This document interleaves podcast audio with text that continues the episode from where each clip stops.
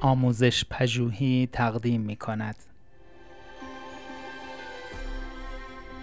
صد نکته در کلاسداری نکته چهل دادن زمان برای واکنش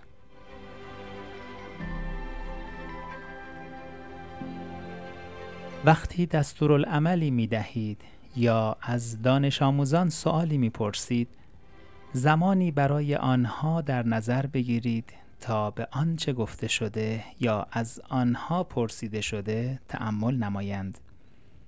در دادن این زمان مصر باشید. همیشه اولین دستی که بالا می رود را برای پاسخگویی انتخاب نکنید. به دانش آموزان زمان فکر کردن دهید و تعداد بیشتری را برای دست گرفتن تشویق کنید. زمان دادن به دانش آموزان در به دست آوردن بهترین بازخورد از آنها امری حیاتی است.